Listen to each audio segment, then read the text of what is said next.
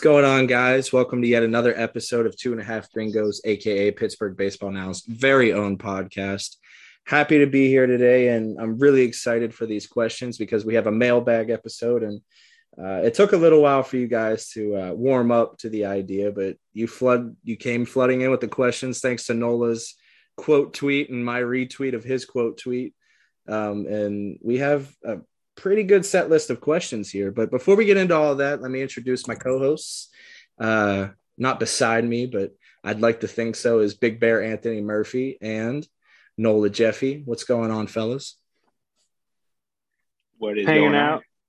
Hanging Yeah. out, hanging out. I dig it. I dig hanging it. out, just Yeah. laying down after a long day's work, reminiscing about tweetception yesterday.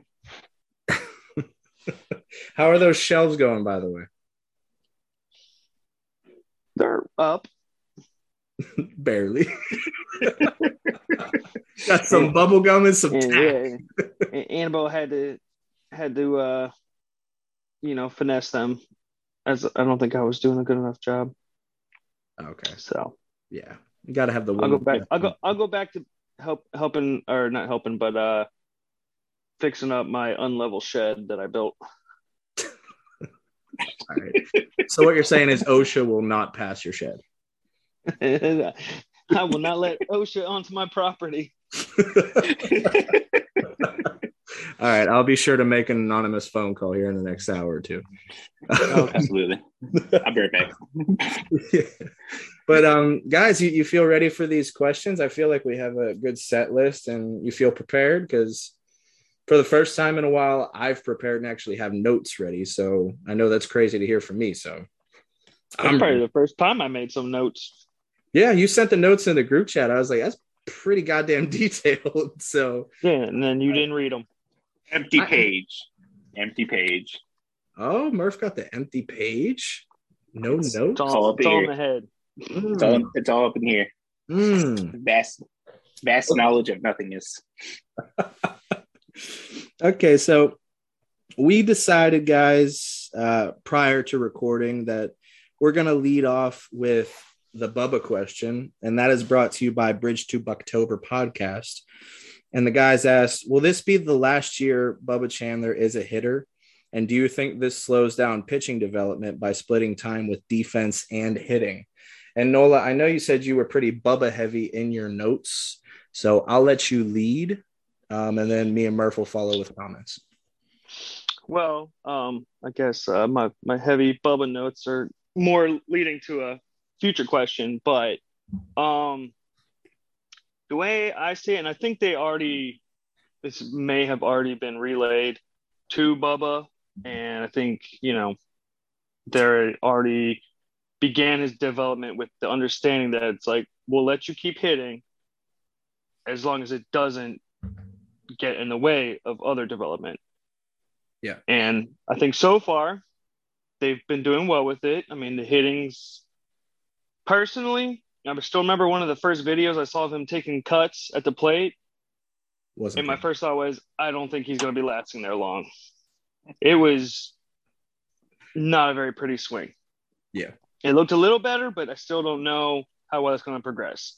And if he's at the point where he's absolutely dominating on the mound, but then just atrocious at the plate, I feel like they will kind of axe it to like maybe fewer times a week, once a week. Yeah. Um, I mean, we've already seen that like his uh, draft year, because he was playing shortstop a couple times. I think he played like two or three times. I think the rest was DH. Yeah, and and I don't think he played it in the field a single time last year. So I think even there already, it's like, all right, you know, fielding is that's just another thing you have to worry about in a week's regiment. So Yeah. I think we'll see. It, it's just it's going to largely be dependent on how wide the gap becomes between hitting and pitching. Yeah. No, I, I agree with that. Um, and I, I put in my little notes here that not everyone can be Shohei Ohtani, and that's okay. You don't have to be that. That's a generational talent. and you know, you Yeah. can't you can't compare one player to a generational talent because then he's just gonna suck compared to that guy. And me personally, I like Bubba the pitcher more than I do Bubba the DH. I think Bubba can be more effective on the mound. And Murph, I know you've paid more attention to Bubba on the mound and you've done breakdowns and things of that sort. What have you seen from Bubba in terms of his arsenal and his approach on the mound? So I think Bubba may have the best fastball in in the system right now. You know, upper 90s. There's a lot of movement on it. He's still working on the control and command and stuff like that. But I mean, he's 19. Can't really expect anything else other than that. The the the secondary stuff, they're definitely more on the raw side. Yeah. But you can see the potential with them. So you can see, and as the season kind of went on, you could kind of see him getting a little bit tired, but you saw a little bit of progress too with those breaking pitches. With the he started throwing the changeup a little bit more on that, so he made a lot of progress um, on the mound. He made a little bit progress hitting as well. Still looked a little overpowered more than you would want to see from someone like that. But again, he's 19. He's this is his first time focusing on baseball and just baseball. You would expect there to be growing pains, but um, I don't think we'll see him in the field anymore at that point. So I don't think we'll ever have to worry about the defense. That once you put him out there in shortstop and making throws and stuff like that, then that just kind of throws off the, his whole throwing routine and stuff like that. And I don't think that's the Pirates aren't going to allow that to happen. Um, I think the DH thing will kind of it'll just kind of solve itself at some point. I, Nola kind of you know talked about it briefly. It just it's it'll I feel like it'll just end up start slowly and towards the end of the season with Bradenton, like he would have the day after that he pitched and the day before that he pitched off from hitting, and then those other games he would he would go um, be the DH. I think like this year coming up, you'll kind of know when that's coming that they may be getting ready to pull the plug because it'll start going down. It'll be like three or four times a week down to you know until finally he just stop DHing, and then that's just kind of your clue that okay, well now the focus is completely on the mound. Now, yeah, and I was just, I was also just kind of thinking. We're thinking. Mm. I you can probably make a case for him to get. I mean, they've been they've been so aggressive with so many of their other guys who are yeah. not as highly touted as as he is. I mean, if you if we saw Hudson Head get pushed up to to Greensboro, uh, Escotto get pushed up to Greensboro. I don't see why they don't push. Put, and part of that too, part of the reason they you can make a case that they went so heavy with the college pitching is like you have a lot of support there to kind of ease him into it as well. If you really want to manage his innings early on to to ramp him up, um, but I don't. It, it would be as much as I think it wouldn't hurt him to start in Bradenton. I think it'd be more of a surprise if if he didn't just get the jump straight to Greensboro at, at this point. I was thinking. I like, I mean, even even uh, Jared Jones had like a mid four ERA in his year in Bradenton. So yeah, yeah, and he's still. Got, was, if, if if they're high on high on a kid, they they'll they have no problem just sending yeah. him to the next level. Let them work on it, and and you know, there's there's a reason they they gave him such a big bonus, and I think that would be it. So, yeah, no, yeah, I, I, I, I, see where you're coming from. Um, I didn't mean to interrupt you there, Nola. go ahead, man. What were you going to say? No, the one other minor thing I was going to say too is that um, when it comes to the fielding, I also think that there is a slight potential that he could return, and it's more a matter of. I mean, we got to remember he is only 20 years old, so he's still pretty raw and not fully you know, physically developed. And as he becomes more mature, more physically capable, they probably could begin giving him some innings to where the arm is uh, better developed to recover from something like that. Whereas as young as he is, you know, you want that arm to have its full capability every time he pitches, as opposed to maybe getting some extra stress from throws. So, yeah, I wouldn't say it's completely out of question yet either. Okay. All right. Um, and you know that kind of transitions into the next question that we have, and that's from Yark. He he actually has a two two part question. The first part that we're going to get into uh, deals with uh, the Pirates' most recent international signing, Shim, uh, out of Asia, um, can hit 100 miles an hour, has an advanced tool belt, advanced approach. And it seems like a pretty big signing for the Pirates. And Nola, I know you wanted to lead this as well uh, with your Bubba notes. So go ahead, man. Well, so a lot of the issue with international scouting is it's a we don't I guess have as much data necessarily as we would with like the stateside kids. And that's like when you talk about like kids from like the DR Venezuela you know you're scouting 14 15 16 year olds and you don't know what they're going to grow into. Right. You don't know. I mean Oneil Cruz added what 5 inches after he's joining pro ball and he was he was already big and he added another like 5 inches. Yeah. So but with someone like Shim I mean he's effectively last year would have been his draft year and he turns 19 in April. So this will be his first year, and I'm I'm assuming he goes to full season ball. Greensboro, maybe. Bradenton, maybe. Maybe touch on that a little further. But I mean, at 18, he's already 6'4, 215 pounds. Yeah. And as we already mentioned, I mean, I'm not saying he's Shohei Ohtani, but he's already as big as Shohei Ohtani. Ohtani is 6'4, 210. He's a big boy. And he's only 18.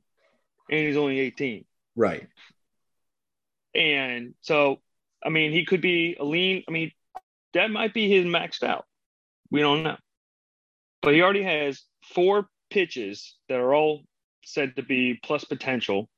Yeah. John said he actually they they updated that he touched 101 and they're saying he's a strike thrower. So command control isn't so much an issue. Now, where Bubba comes into this, this is where I was saying, you know, we have a lot more background with like high school kids stateside. He was 6'2, 200. He had four pitches fastball, curveball, changeup, slider, same four. He was throwing 92, 95, touching 97.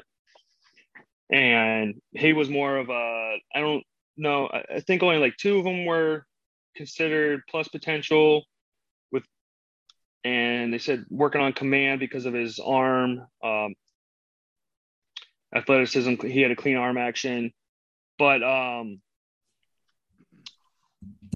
to me, I feel one of the other things too is when they, I think it was Fangraphs talked about. They're like, you know, part of the issue with him is there's a much more projection. But I'm like, what more projection do you really need? He's 6'4", 215, already touching 101. When we talk about someone like a Chandler, it's like he has room to grow and could touch 100. And it's like, Shim's already there. Yeah. And then I also in this I'm going to include Solometo because you know he was a 6'5", 220 left-hander high school kid. Big kid. So what I did, what's that? Big kid. Yeah, yeah. And I, I can't wait to see where his velocity is at the beginning this year. Yeah. But going back, so Fangraphs preseason had Bubba 10th, Solo 15th. Baseball America had Solo 11th, Bubba 13th. Their midseason updates, Fangraphs had Bubba 9th, Solo 13th, uh, and the BA midseason update had Solo 11th, Bubba 12th. And again, this was going into their age 19 seasons. Yeah. So, in the end, to me, I feel with what Shim's physical size and the reports that I've read about him so far, with it seems like a pretty advanced 18 year old with four plus potential pitches. I think at minimum he's top 15, and arguably, I think you could argue him into the top 10. And we'll see where he's at the end of this season. He's someone that could skyrocket pretty quickly. Yeah, and you mentioned in the group chat that if Shim would start out in Bradenton it might be kind of hard to gauge because he would just blow guys away. And we saw yeah. Jared Jones do that too. I think. Mm-hmm. So and Jared Jones was someone with pretty poor command and control. Right. And Shim's coming in with from reports, good control. Mm-hmm. Fairly good control. Um, and some of the reports I read on Shim were he has two very good pitches right now. I think it was what fastball and slider that had advanced Fastball curve. There's fastball curve, saying- Baseball curve, yeah. fastball curve. They're saying And- we're at or near plus already. and his changeup and slider were not iffy. Potential. but- Yeah. Hmm. So at worst, we're talking about a guy who could be a Cody pitcher and dominate in that role.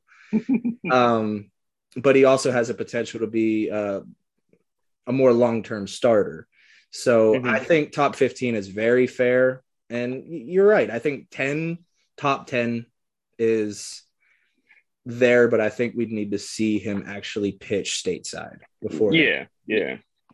Um, Murph, did you have anything to add with Shim? Yeah, I mean, obviously, like that the hype's going to be, you know, the excitement to to get him over here and and, and get some actual eyes on him. Like the the amount of stuff that we've able been able to see is what maybe like six or seven pitches, like maybe like a curveball here or there or something like that. So we haven't seen much. We're relying on a lot of reports here, but like if if the reports are anywhere near true, then yeah, he like he, he's going to be in discussion as one of the top pitching prospects, probably right out of the bat. There'll be a lot of adjustments and stuff like that that that you have to figure. Out. I remember um, Po Yu Chen. Remember when he came up to Bradenton in 2021 at the end, he struggled a little bit with the control and Yeah. stuff like that. Yeah. Kind of felt like it was maybe had to do with the you know automated strike zone and and stuff like that. So maybe a little bit of an adjustment period going on, but I mean, he seems if, if like I said, if any of the reports are half true, like they they have a pretty good arm on their hand here. Yeah, and I think it, it would be smart to at least start him out in Bradenton for two Oh, or yeah. three starts, and then if Yeah, he's I can see them Yeah. taking like the route that they've gone with. I it, it probably seems like because his age, and you know, you can pretty much say that he would have been part of what like last year's draft class. Then then at that Yeah. point, Yeah. Um. So like take the route of any other high school kid that they've drafted in the last couple of years. What like if the season starts in April, maybe mid to late May, yeah, kind of to to get he'll just into turn Bradenton. 19 when the season starts. Yeah. Yeah. So like I probably we probably won't see him to start the year in, in Bradenton unless they really feel like he's that far ahead of the game pitching overseas.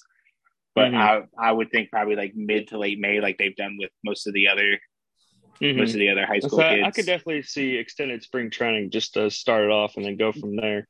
Get them kind of kind of build up and then because they because like even even at like the pro level overseas, it's like usually that they they're only pitching like once a week and stuff like that. So Mhm. I know in Bradenton they they still kind of stick with the six man rotation to kind of ease in, but they'll probably want to like ease him in and build him build his arm up and just to get into like their kind of routine that they want to see out of him. yeah. So And you know that kind of transitions into our next question dealing with the international side of things, and it's coming from Dilf Magic, baby, Dilf Magic.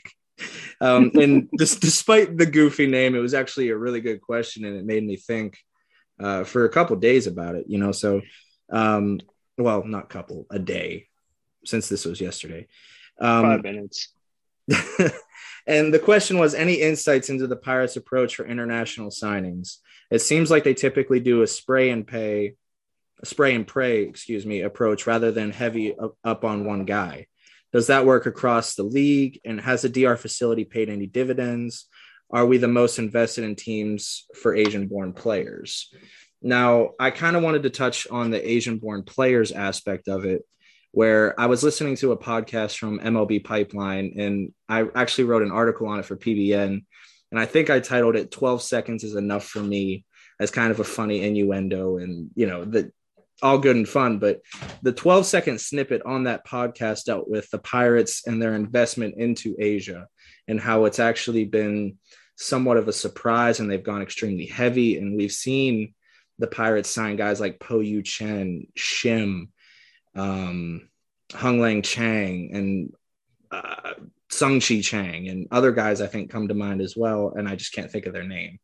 But, uh, you know, I think the Pirates are extremely heavily invested in the Asian market. And I think they're also invested in kind of the markets where you wouldn't think. I mean, you saw the Pirates sign a kid from Uganda uh, recently. So I think they're trying to go outside of the box and try to find these countries where maybe teams aren't heavily invested in and try to find that diamond in the rough, um, which is a, a cool approach. I don't know if it's so smart as of now, but maybe it pays off. I saw, I think it was Justice uh, for MLB.com posted a video on Twitter of uh, the kid from Uganda throwing pitches, and he didn't look half bad. He looked very raw. Obviously, I think he's 17, maybe 18. So it it's interesting to see the Pirates approach, and I, am really excited to see how far they actually get into the Asian market and these other little small markets. Um, but I'll you know toss the rest of that question to you guys, and then we can uh, kind of decipher uh, each section, especially the DR facility. Um, Murph, I'll let you lead with uh, those things, and me and since I let, had Nola lead the other two, uh, and we'll continue. So like the part of the question there that kind of sticks out to me is like the the spray and pray thing kind of with signing players. I think to an extent, and you kind of saw it like league wise, like there there's a lot of teams to had sign like upwards to 20 to 30 people and stuff like that. So a lot of this is yeah, when you're signing people at, you know, 15, 16, 17 years old, and like you you you mentioned it earlier um, on on the last segment about like kind of don't know what they're going to turn into Right. Like we we don't know. So the best the best approach to that is, you know, just get as many of these guys in into the system and then let your development team kind of work and and hope that, you know, a couple of them stick. And I know it was uh John on P2, he wrote like that really long series at like mapping out like what the percentages are of the hitters and pitchers and stuff like that that actually graduate and make the majors and stuff like that and it, it, usually is like a toss in the pan of one of them actually panning out. I mean, we we've seen we're starting to see more of it now within the last couple of years. You know, Castro, uh, Luis Ortiz is the the guy He's the biggest one I'm thinking through there. Um, when we talk about the Asian market, Bae, he's up now. Yeah. Mm-hmm. So we're we're starting to see it. I don't think you, you, it's never going to be the international market's never going to be a thing to where I would imagine that we're going to have ten to fifteen homegrown players and and and stuff like that. It's it's more of a let's hope we can get a couple out of these things. And and if we can get two or three on the roster or two or three kind of moving through the system it's great. that's probably gonna yeah that's probably gonna be a plus a win for for and worth the kind of investments that they are making down there. Yeah and i think i saw i think it was the astros that had the most success. I think i read something about the astros having the most. It was like that pipeline article that we were yeah. that they're like yeah. So, well, they had like yeah, I mean, two of their starters, it. and then two of like their starters this year in the World Series were uh signings, weren't they? I'm pretty sure they were. Um, they they have a lot of guys that I think came through. I don't know how many of them like came up through the the their or like were signed to their system because what is it? Yordan Alvarez. He he was another one of those we we kind of robbed the Dodgers for for a guy, right? Yeah. Although, yeah, and it's so, funny because he actually never took a plate appearance for the Dodgers. He was traded before he ever played. Yeah. yeah. Probably should have held off on that one. yeah. Um, and the, the the DR facility was kind of interesting The uh, aspect. Is it paying off? And you know, we've I don't know about you guys, but I've heard a lot that the Pirates are investing heavily in the Dominican facilities and um, you know, the coaching and uh, I think Nola mentions a lot the backfield play. Um, mm-hmm. And I think it was John, and I brought this up several times, uh, John Dreker of P2, uh, discussing the Dominican pitching coaches and how they've become, you know, a very good asset for the Pirates and teaching these guys mm-hmm. Uh, proper throwing techniques. And we've seen velo jumps. Um, I, I, don't remember the prospect I was talking about. Might have been Joaquin Tejada or something where he had a huge velo jump than what John expected. And John actually messaged me about him, or maybe it was someone else. But and then he delved more into it and he got into the Dominican pitching coaches. So I, I, I wouldn't say that it's paying off because, like we said, it's a crapshoot, but it definitely doesn't look bad. Um, it looks like it's promising which I guess is the best you can get out of this.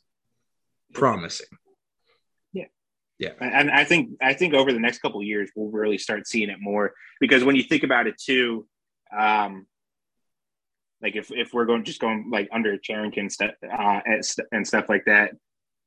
If we're if he's signing these kids at 16, 17, it's going to be a couple years before we even start seeing them in full season ball. And, and so like we're like we're now just now probably at the point to where you would think theoretically if if Cherington signed someone at 16 it, when he first took over that you're probably just now going to start seeing them carry over into like either in the United States or in full season baseball, Bradenton stuff like that. So I think over the next couple of years, and there are a couple guys that came through that s- system that I, I would say that I'm pretty high on. That, Was Polanco a Cherington signing, Shaylin? Yeah. That's yeah, what I so thought. Polanco would be one. Um, Well, that's what I'm trying to think was because what, what I was going to say is I, I feel like they previously did more of the spray and pray, and in recent years they've started to kind of uptick going for higher bonus kids. Yeah. Yeah. Um, it's like each of the last couple of years huge they've really yeah. yeah. But I was got like say, two point six. 'cause- Yeah, I mean, and then yeah, I mean, they. Ken too.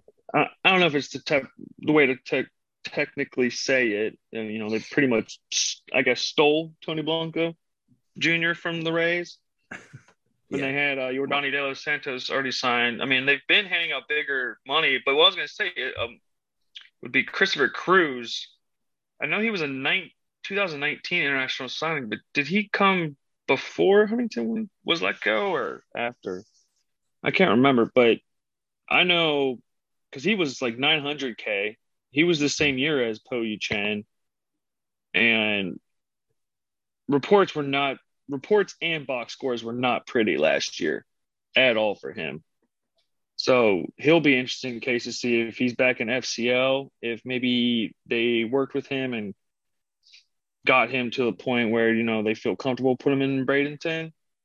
But I, I do think that they are stepping it up, and their facilities uh, probably do help that a lot. You know, getting kids in at young ages, creating relationships with them, training them Yeah. to the point that you know they are considered high end athletes. To answer to your Cruz question, he was signed July 2nd of 19. So he would have been just before Huntington got let go. Yeah. Yeah. And Chen was October, I think. Hmm. Pretty sure. I would say, but at least in terms of the the Asian market, some of the numbers I found. I mean, it. I went out based off of Baseball America, and it seems like the data's kind of spread throughout. Um, but I mean, obviously, we got Shim this year for 750k. Um, Steal. I Wow. found, yeah, I found three other kids on Baseball America. There was Hiroshi Takahashi, a 16 year old that get this. He's born in Japan, raised in Venezuela, signed in the Dominican Republic. The Marlins boy's been signed around. for 42,000. Yeah.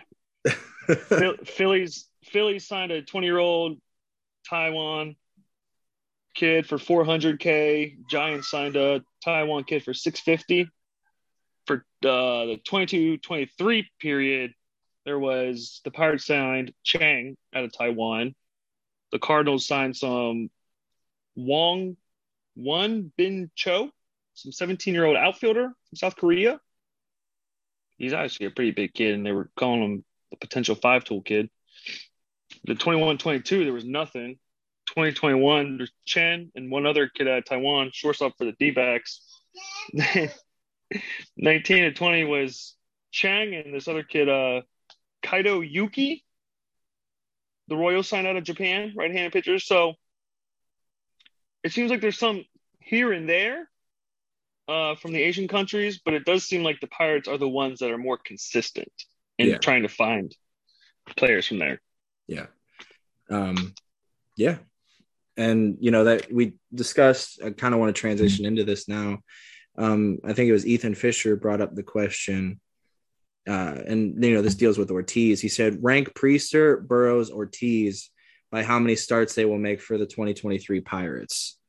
And I think it's a pretty simple list when I think about it. I think Ortiz, Burrows, Priester. That's my rankings. I think Judson brought it up on Twitter. Just reverse it, and I I don't.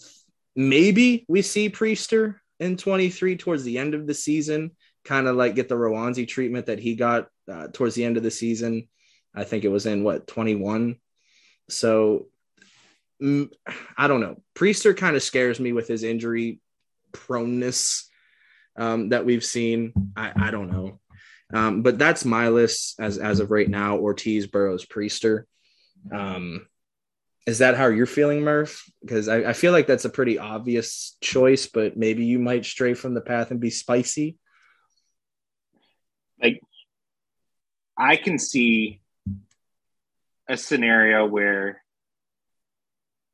I'm, I'm with the way that the rotation is setting up and the depth to it. I don't think there's a doubt that Ortiz more than like injury injuries aside. I don't think it's kind of set up to where I believe I think Ortiz is the the next guy that gets called up at this point. Yeah. So I, I, I would it'd probably be the easy thing to say that um, Ortiz would be next. I, I guess just for the fact that that Burrows is also on the 40 man too, that probably makes it the easy answer. But yeah. part of me, part of me feels like like deep down, like yeah, there's no rush in getting Quinn to the majors because like you don't technically have to till the off season. So like if if if, if you need to keep him in AAA all year to kind of work on things, I mean, there's no pressure to do it.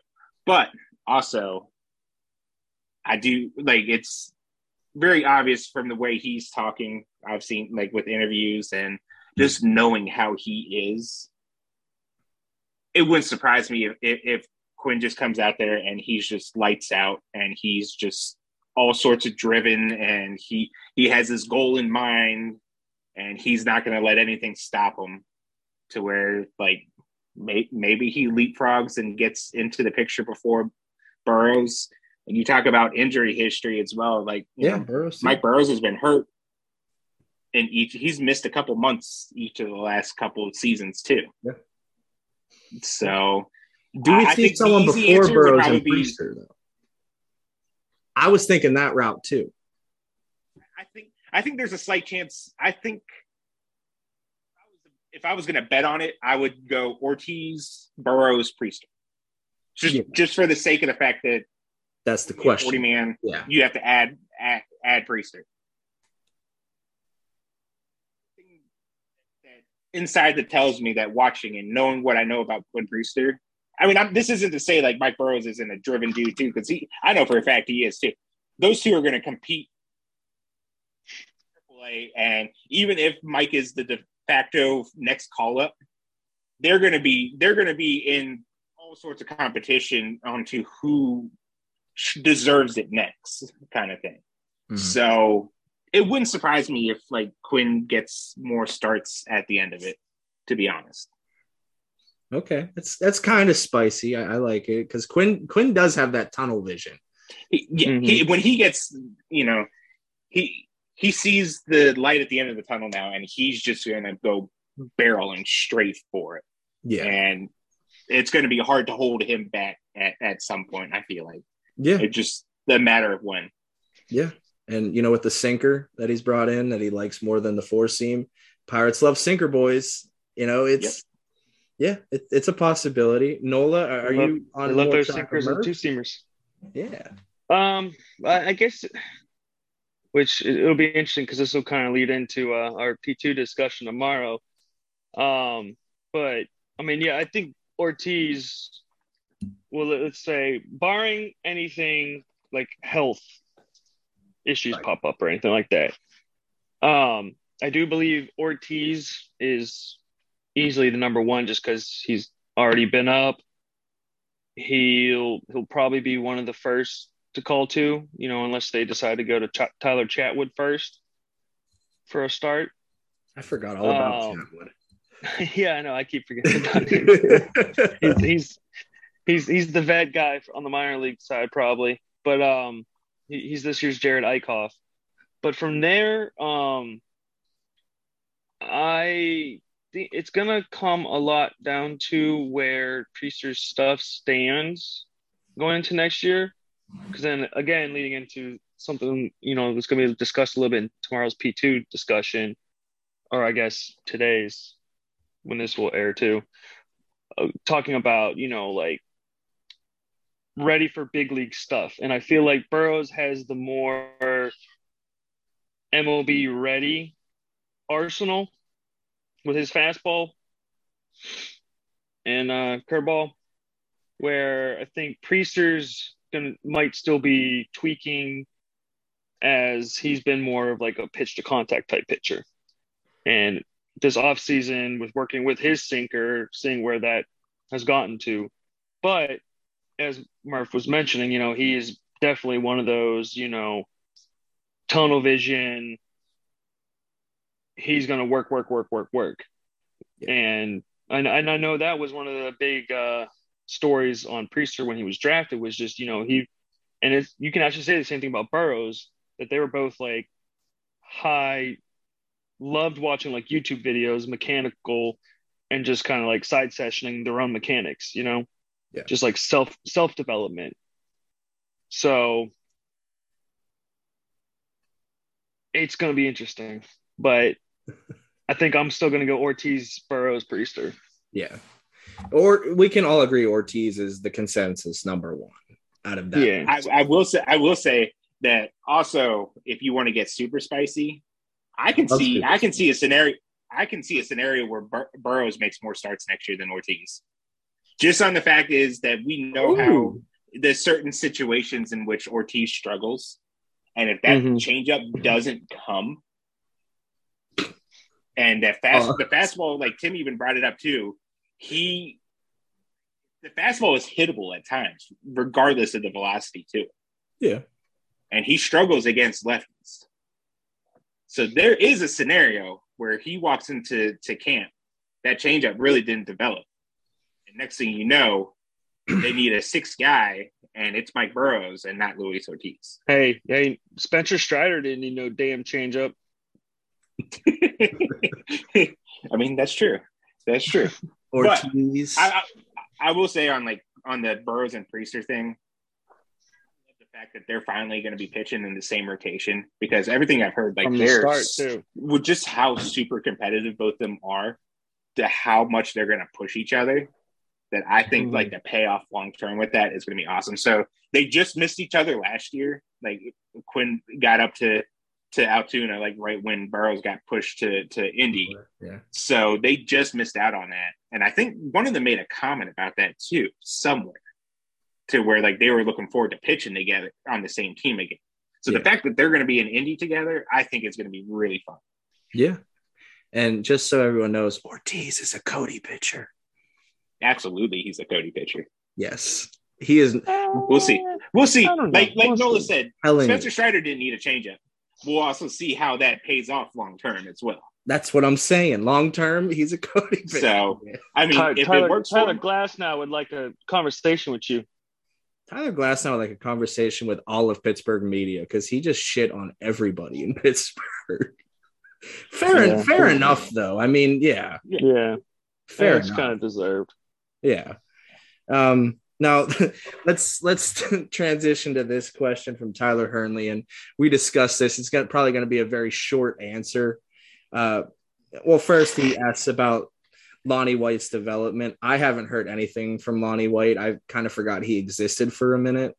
Um, I'm, i know Murph. Uh, that's your. I'm, I'm, gonna need. I'm gonna, I'm gonna have to have a word with you when this is over. I'm just saying, his like he kind of disappeared. Right he disappeared.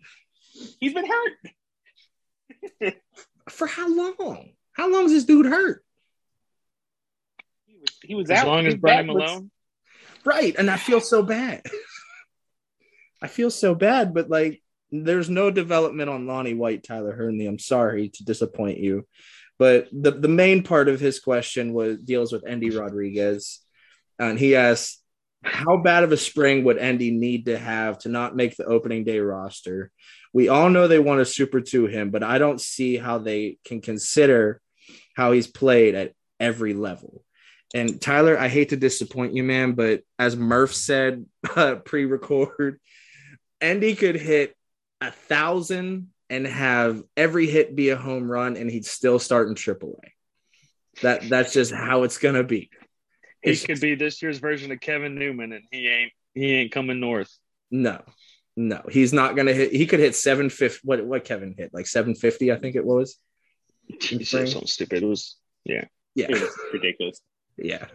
And Endy's gonna start in AAA, and uh, Derek Shelton has said it. I think Ben Cherington has said it.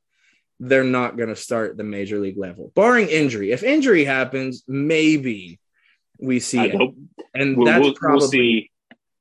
even. We'll, we'll see a waiver wire pickup that of a guy who's bounced around for 15 years or something like that, and he will be the backup at that point. JV Indy can go. Austin Hedges and Tyler Heineman can both go down with injuries. Yeah. And, And they would call up Carter Bins. it will be Carter Bins. We will have a Carter Bins and Jason DeLay starting uh, catcher back. They will re they will start the year. Josh VanMeter first to play catcher before Endy gets called up. And it, it's not to make fun of your question, Tyler, at all. I, I get, I get the. It's it's it's we're, we're using this to hide the pain of the fact Yeah, that it's it's it's not going to happen. Like as much as we want it to happen,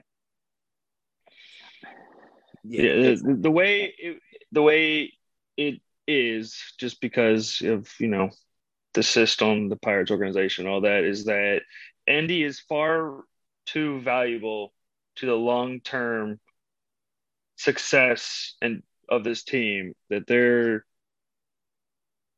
there probably still is some at least minor developmental things he can work on even though people think he could probably be a 10 war gold glove catcher right now Steamer thinks he could be a five WAR guy over 162 games.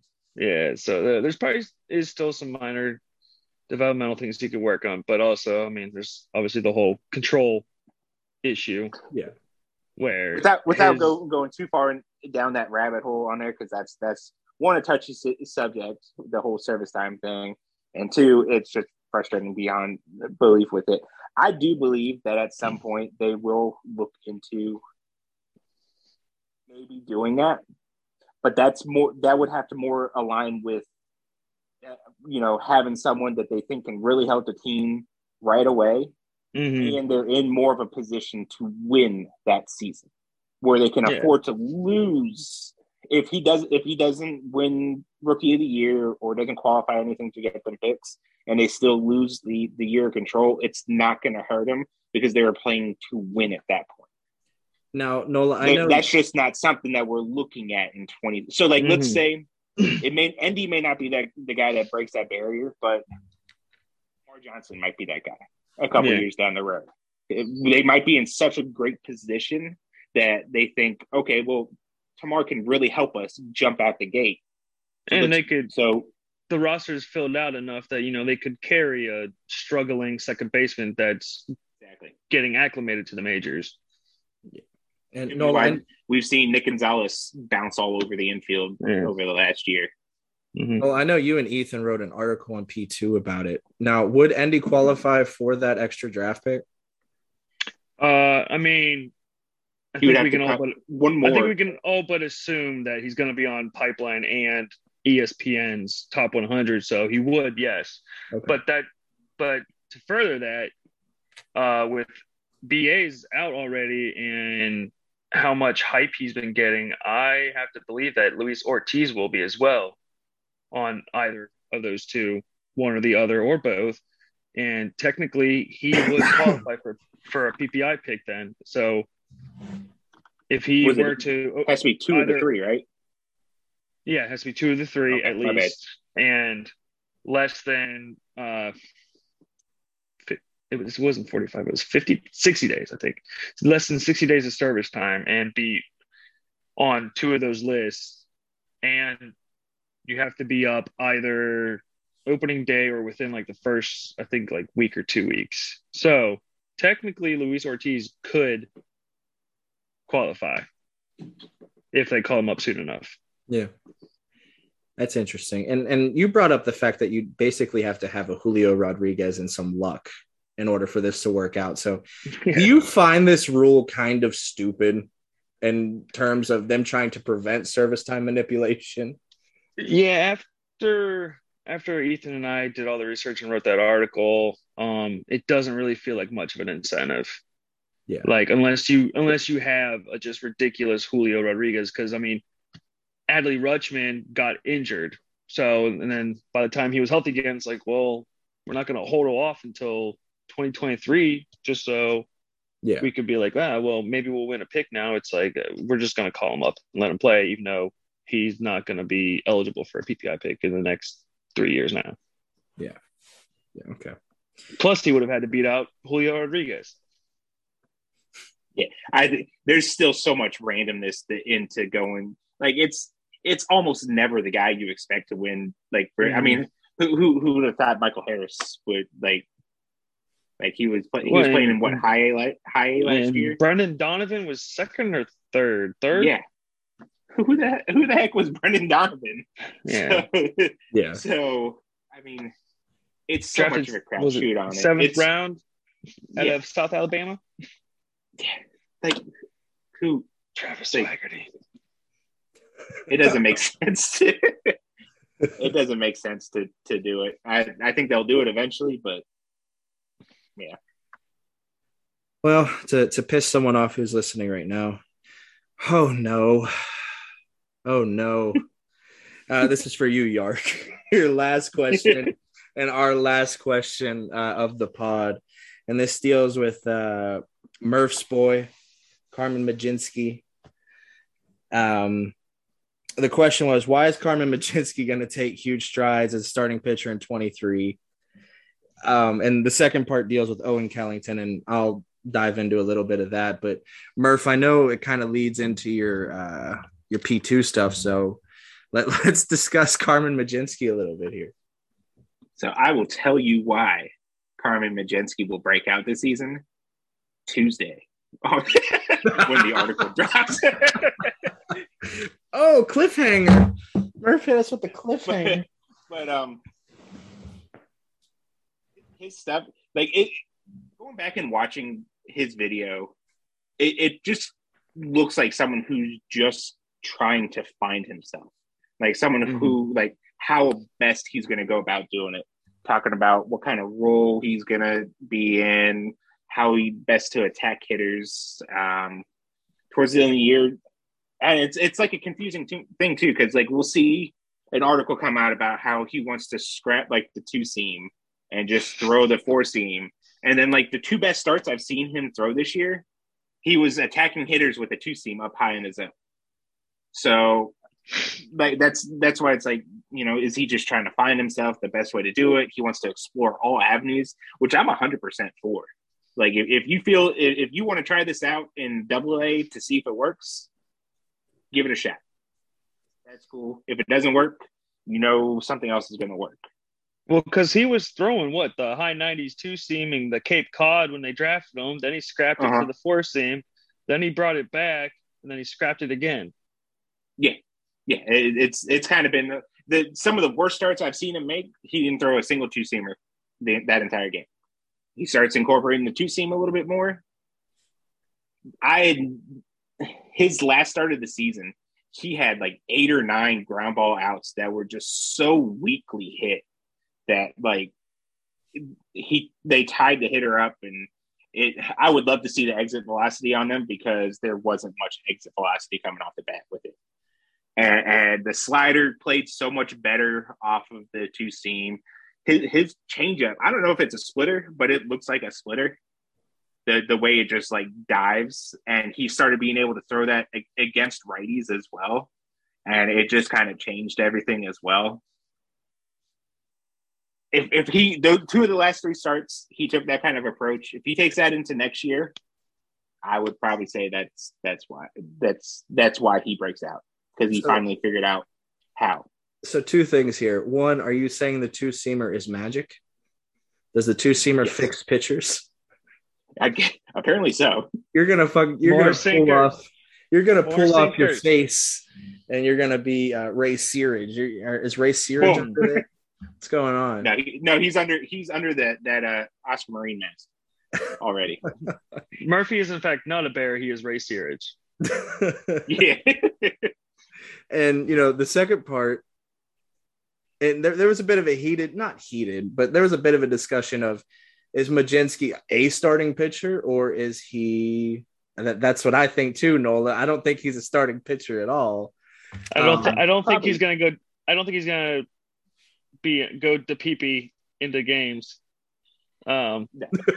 and and part of that I too think is that I think he didn't show enough progress to the point. I mean, he could be someone that gets held back maybe into Double A, but it's getting pretty congested to where I mean, it's hard to say he's going to get a spot in Indy.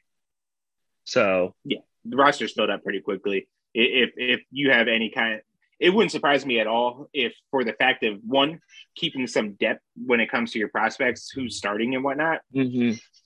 It wouldn't surprise me at all if Mlodzinski and Kyle Nicolas both start backing out soon. mhm. Is That's Mlodzinski gonna- almost the only way that you're going to get them innings at this point. And then the people like like the people coming up from Greensboro, it, it I mean, probably hey- would be easier because there's not going to be that many probably that that comes up demanding a rotation spot. double A is triple A. Remember? Yeah, Yeah.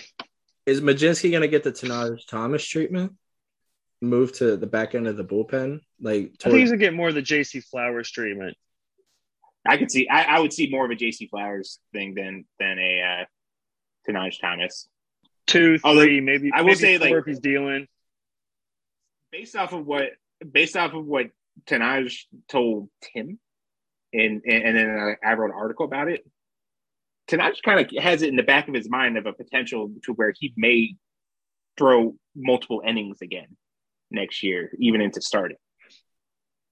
Because this this year, I probably don't like it, probably not, but the bullpen move was part part of the thing to kind of align everything Mm, now that things are aligned, we'll see. Not a fan. Not a fan. We'll see. You don't like anyone starting. no, I like people starting. I just You don't, don't, know. like you don't them like ex- anyone starting. I just don't like. You wanna start in the fifth inning. don't You wanna extend start in the it fifth inning. Co- Cody said Shim's already a reliever. at worst. You're already talking about great. Shim in the, as a reliever. Who's a starter? Nobody is a starter. Who's a starter? Josh VanMeter. Josh VanMeter is a hell of a starter. You should have seen his uh his pitching tools against Yadier Molina. It was great. His e his Saw e it firsthand. Saw it firsthand. it was amazing. 45 miles an hour down the pipe. No one's hitting that shit. um, and that that goes into the last part of the question, Owen Kellington. And Yark, to be honest with you, I don't know what the hell to expect out of Kellington. Um, I'm gonna talk to Owen and I'd say about a week or so. Uh, on Saturday, I'm supposed to message him and we're going to set up a date for an interview. So I may be able to give you more information now. What you laughing at there, Nola? interview or meeting. Uh, you know, I, I I'm not quite sure on the uh the phraseology that I should use. We'll we'll, we'll see. Um, I'm gonna have to check the dictionary uh, to make sure I'm not crossing any lines or you know offending anybody here. But um, it's an interview slash meeting uh, with Kelly. Kellington. checking his notes. His blank piece of paper. Uh, look at that. It's half past a freckle. I gotta go. look at the time. Um, but yeah, I, I don't have a whole lot on Kellington. I, I would expect better than what was it, a 10.10 ERA and very short amount of time that he pitched in the FCL. He pitched like eight innings, right? Yeah. If that, if that. Yeah, he was That's placed probably, on the that's seven day still IL. more than uh, Ryan Harbin threw in his first what two years. And you're not wrong. Not hard. Not wrong with that. It's not very hard. Him and Brennan Malone right now are fighting for uh most time. Uh, for that ice bath. yeah, they're fighting. He had 10 the- innings. Exactly 10 innings last year. Exactly Double 10. digits. Exactly 10 innings. He struck out 15. But he also walked nine. I mean, he's a high school kid, so I mean, You you know- Completely random, but you you know who I really want to see where they start out next year? Alessandro Ercolani. That's what I want to see. the Italian Wonder Boy. Mm-hmm. Wilbur has said some nice things about him. You were hyped about Ercolani a couple years ago. I remember he was like, what was he, 17 or 18? He was in the FCL already or something. Yeah, he, yeah, he was like 16, 17, already pitching in the FCL. Yeah. Or- Yeah, granted, it's probably probably because you know he's from Italy and they weren't gonna send him to the Spanish speaking country, so might have had something to do with it. But he, I mean, pitched pretty well, and he's got some size to him. And Wilbur said he looks like he could really add some more ticks to his fastball. So Never seen him pitch. I've seen maybe one video when he pitched for Team Italy. I think it was one. I- It's seen. on the YouTube, it's on the YouTube page. yeah. Check it out. Well, or I, I mean, I'd have to really go back, um, or just ask him because uh, there was a point during one of the like game threads what they do for like the minor league side. Yeah. Um, Mhm. Wil- Wilbur was at the game, sending, posting clips of the pitchers. Okay. Okay. Wilbur, the only guy in the state. I would love to get down there to get some of the FCO games and get some video on that because that I feel like that would be huge. You know, Wilbur's climbing nothing. the fences. He's climbing the fences with his phone. Give me the audio. Give me the video. But uh, yeah, Yark. Um, on Kellington, I have no idea, dude. I, I expect him better than what he was last year in those 10 innings. But other than that, I have nothing until I've had the meeting or interview. Um, still haven't gotten word on. I'm, I'm waiting for my source to get back to me on the meeting interview word, but you know, we'll, we'll see. Um, but yeah, guys, it, it was uh, it was pretty fun answering all your questions. I'm kind of sad you didn't give us any AMAs. Uh, we we need to figure out if Murph was really a bear or not. Um, I mean, you didn't even ask me about my shower routine. Like, come on, man. I, I want to. I, I, No first one ever know if Murph is in fact a bear or Ray Searage. or Oscar Marin as Ray Searage. We'll, we'll never know. We've never seen all three of these men in the same room. That, True story. that's you, you True story. definitely can say that.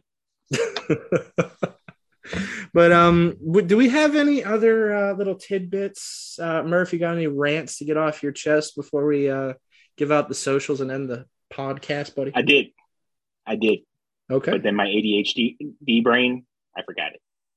Uh oh. Gone. Uh oh. So There we go. Uh oh, New. York. Uh oh. Oh no. Um, I have nothing. Stay in school. Stay- Well, yeah, always have There to you that. Uh, Nola, any uh, words of wisdom? Nola knowledge.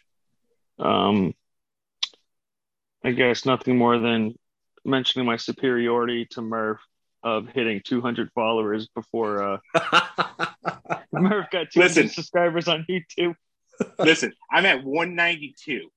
You had like a five, and I had to get I had to get like 30 something, and I still Came back. For, close. Still tied up. as, as one guy said, my my Twitter account that has been around since I don't know, was it 2014? Although I didn't really use it until I don't know 19 or 20. And even then, it was just nobody. yelling.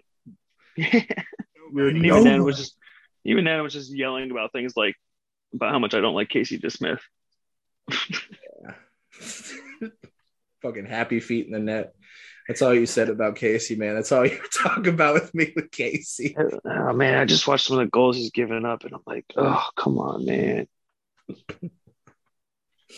All right, guys. Well, before we continue to ramble on for another four hours, we're going to give out our socials and uh, end the podcast. So, as always, you can give me a follow on Twitter at 2HG013. Uh, you can follow my work on Pittsburgh Baseball Now um, recently wrote an article about Dauri Moreta. Um, kind of forgot about him. Uh, he was a part of the Kevin Newman trade. I think everyone forgot about him. Um, maybe the Pirates can fix his sinker, or maybe they can get rid of it and make him use the four seam. I don't know, but you could read the article in Pittsburgh Baseball now. Uh, Murph, give out your social. Any other projects you got going? You follow me on Twitter at double underscore Murphy88. Um, working on, like I said, mentioned the Carmen Mlodzinski breakdown should be out on Tuesday. Um, you can catch daily stuff for me on on P2. My P2 daily drops every usually at midnight, sometimes a little bit later. Um, subscribe to the YouTube channel since that I lost to Nola the race to 200, but we could still get to 200. We're we're at, we're like at 90,000 views as well. Everyone so, in the chat uh, make Murph's punishment for not beating Nola. We need a Murph punishment for the next podcast. In the comments, give us what Murph has to do on the next podcast as his punishment. Right now, For- think about it. R- No, you can't talk, Murph. You I'm can. scared. I'm You scared. can. he he he has to do the he has I'm to do the pre-pod video so people find out if he's a bear or not. Nola, give out your social, man. Any other projects you got going on over there at P2? Uh, at Nola Jeffy, N O L A J E F F Y.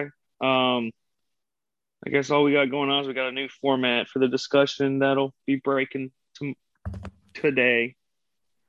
Um, with Murph involved, it's a, it's a pretty good one, I think. A lot of context, a lot of context. It's probably gonna be.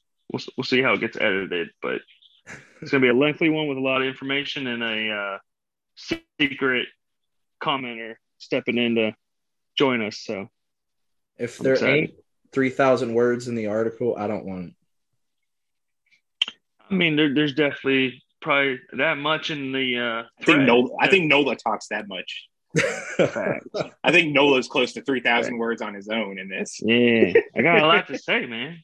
I need to get one of those word counters for the podcast just to see how many words Nola has said throughout this entire session.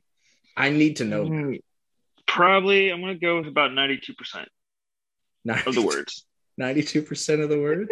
hmm All right. I, I'll take your word for that, man. And there's Um, probably about at least like six words in there of my son yelling Masha and also at me. I, I heard him in the background a little bit. He he he interjected. He He was he, a, he came he was a fan he of came running in the door. Yeah.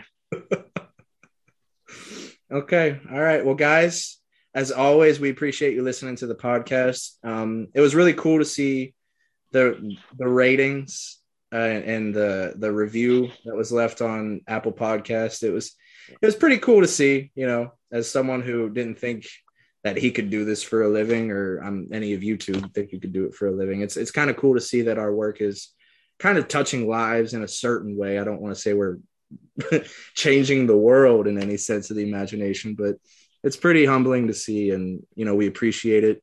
And think about that Murph punishment before we end the show. Okay. Just think about it. We need one.